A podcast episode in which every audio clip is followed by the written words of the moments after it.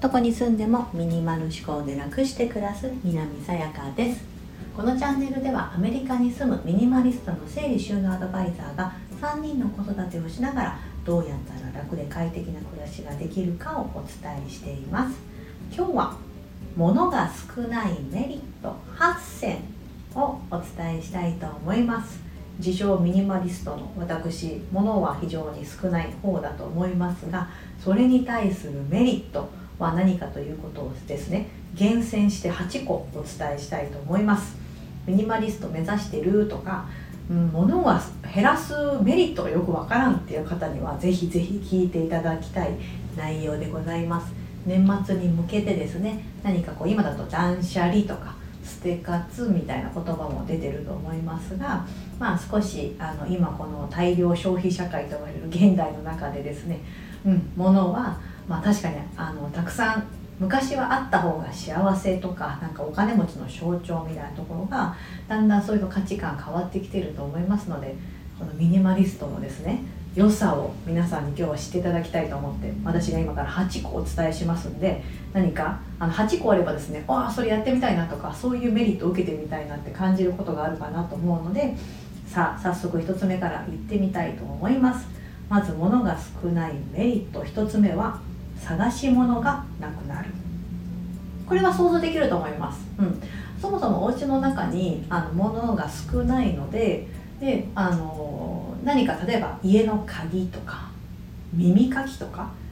えー、爪切りセロテープとかうーん糊とか、なんか何か使おうと思った時に、あ、ないどこ行ったっけみたいな、なくなりがちなものってありますよね。テレビのリモコンとかもそうかなそういう時って物が少なければあのガラーンとして家の中だと多分パッてすぐ見つかるんですけど、いろんなものがひしめき合ってるお家の中だと見つかりにくいって想像できると思います。なので物が少なくなればなるほど探し物というのは減ります、はい、なのでこれはすごいメリットなので、あのさ、まあ、最大のメリットかなと思ってるのでいっこめに持ってきてるんです。というのは、この探し物をしてる時間って人生の中で一番無駄な時間、ウェストオブタイムって言われてる代表選手なんですよね、うん、なのでその探し物をしなくなればなるほど自分時間ができたりとか余裕も生まれたり、まあ、次につながっていくんですけど、なのでいちばんめは探し物がなくなる。本当になくなります。あの私の場合、あのにさいのおちびちゃんがですねよくですね、あの何だったっけ、名前なんか調理ボールがなんかボールがいっこ足りないと思って、あの数が少ないんで、私そもそも調理する相手も少ないんでいっこないと結構大騒ぎで、あれあれあれないないないと困るんですよ。やっぱりそれがないとで代わりのものが結構なかったりするんで、でもおかしいおかしいおかしいと思って、なんでないんだと、明らかにこう置いてあるところにないし、あの他もパッパって探しやすいで探してもあれないないと思って、おちびちゃんがなんか触ってたなと思って見てたら、なんか鍋の蓋の中になんか入れてたりしてたんですね。ちっちゃなあのボールだったんで、ここかみたいな感じでなんかそういう風におちびちゃんといたずらでなくなることは多々あるんですけど、基本的にそういったもの以外で探し物ってのは本当になくなりました、うん、はい、まずそれがひとつめ。すいません、なくなったはちこあるから早く行かないと。ふたつめ、掃除が楽。まあこれはあの皆さんあの何かお掃除するときですね、掃き掃除とか掃除機かけるとか、まあ、水拭きでも何でもそうなんですけど、あの物があるとそこの場所、まあ、その物を動かしてだったり、えーと、物の下をよいしょよいしょだったりとかでしますよね、うん、だからまあ置いてる家具とかもそうですし、あの棚の上に置いてる小物とかもそうですし、そういうのが少なくなればなるほど掃除は非常に楽になります、ね、でふたつめがあすいません、まあ、ふたつめ掃除が楽で、みっつめは収納場所に困らない、うん、あの何か欲しいって思った時にあの余裕があるからパッと受け入れられる、うん、ですし、えーと、物が少ないから、まあ、ちょっと位置変えようかなとか思った時も結構パパパッとやりやすくできます。でよっつめが余計な出費がないです。これは物の、えーと、管理が楽だから、何を持ってるのかある程度把握してるので、あーなんかこれなかったと思うなみたいな感じで買って後からいやあったじゃんみたいな、例えばよくありがちなのがスーパーでなんだろう、あ、お醤油なくなってたなと思って買ったんだけど、実はもういっぽんストックしてたとか、なんかそういうことありません主婦の方だったらあるあるかなと思って。でもあのいつもそう物が少なくて、ある程度そのストックの場所もパッと見渡せるような状態であれば、あのあまだこの間買ったしとか、ここにあるから買わなくていいなってことがあって、そういう無駄に買うことがなくなりますし、あのこれは不思議なものなんですけど、物がなくなっていけば、それはあの自分の大切なもの、必要なものが後に残っていくじゃないですか、うん、っ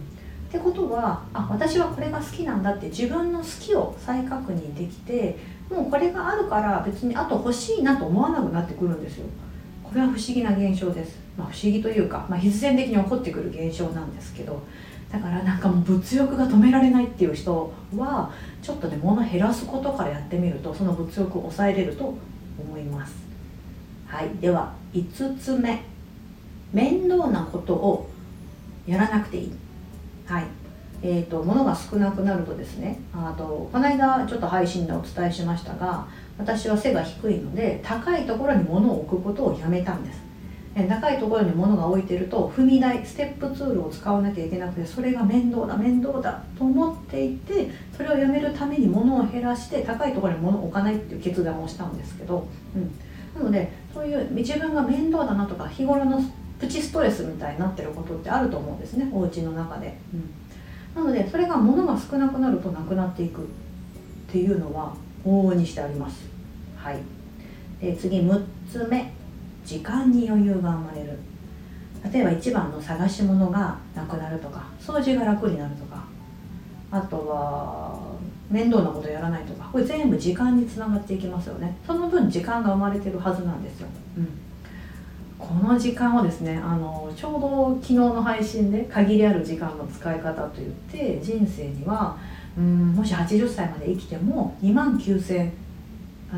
にまんきゅうせんにひゃくななじゅうにちとかだったかな、あのそれぐらいしかないんですよ、一生の、自分の一生のその日で考えた時に。じゃあその時間を、まあ、ちょっとでもなんかやれ、なんかやらなくていいことやりたくないじゃないですか、うん、もうどうせ決まってるんだし、だったらあのそういう面倒なことをやらないとか、時間に余裕が生まれてるっていうのはもう最大のメリットだと思うんですよね。はい、なので時間に余裕が生まれます。ななつめ、気の巡りが良くなる。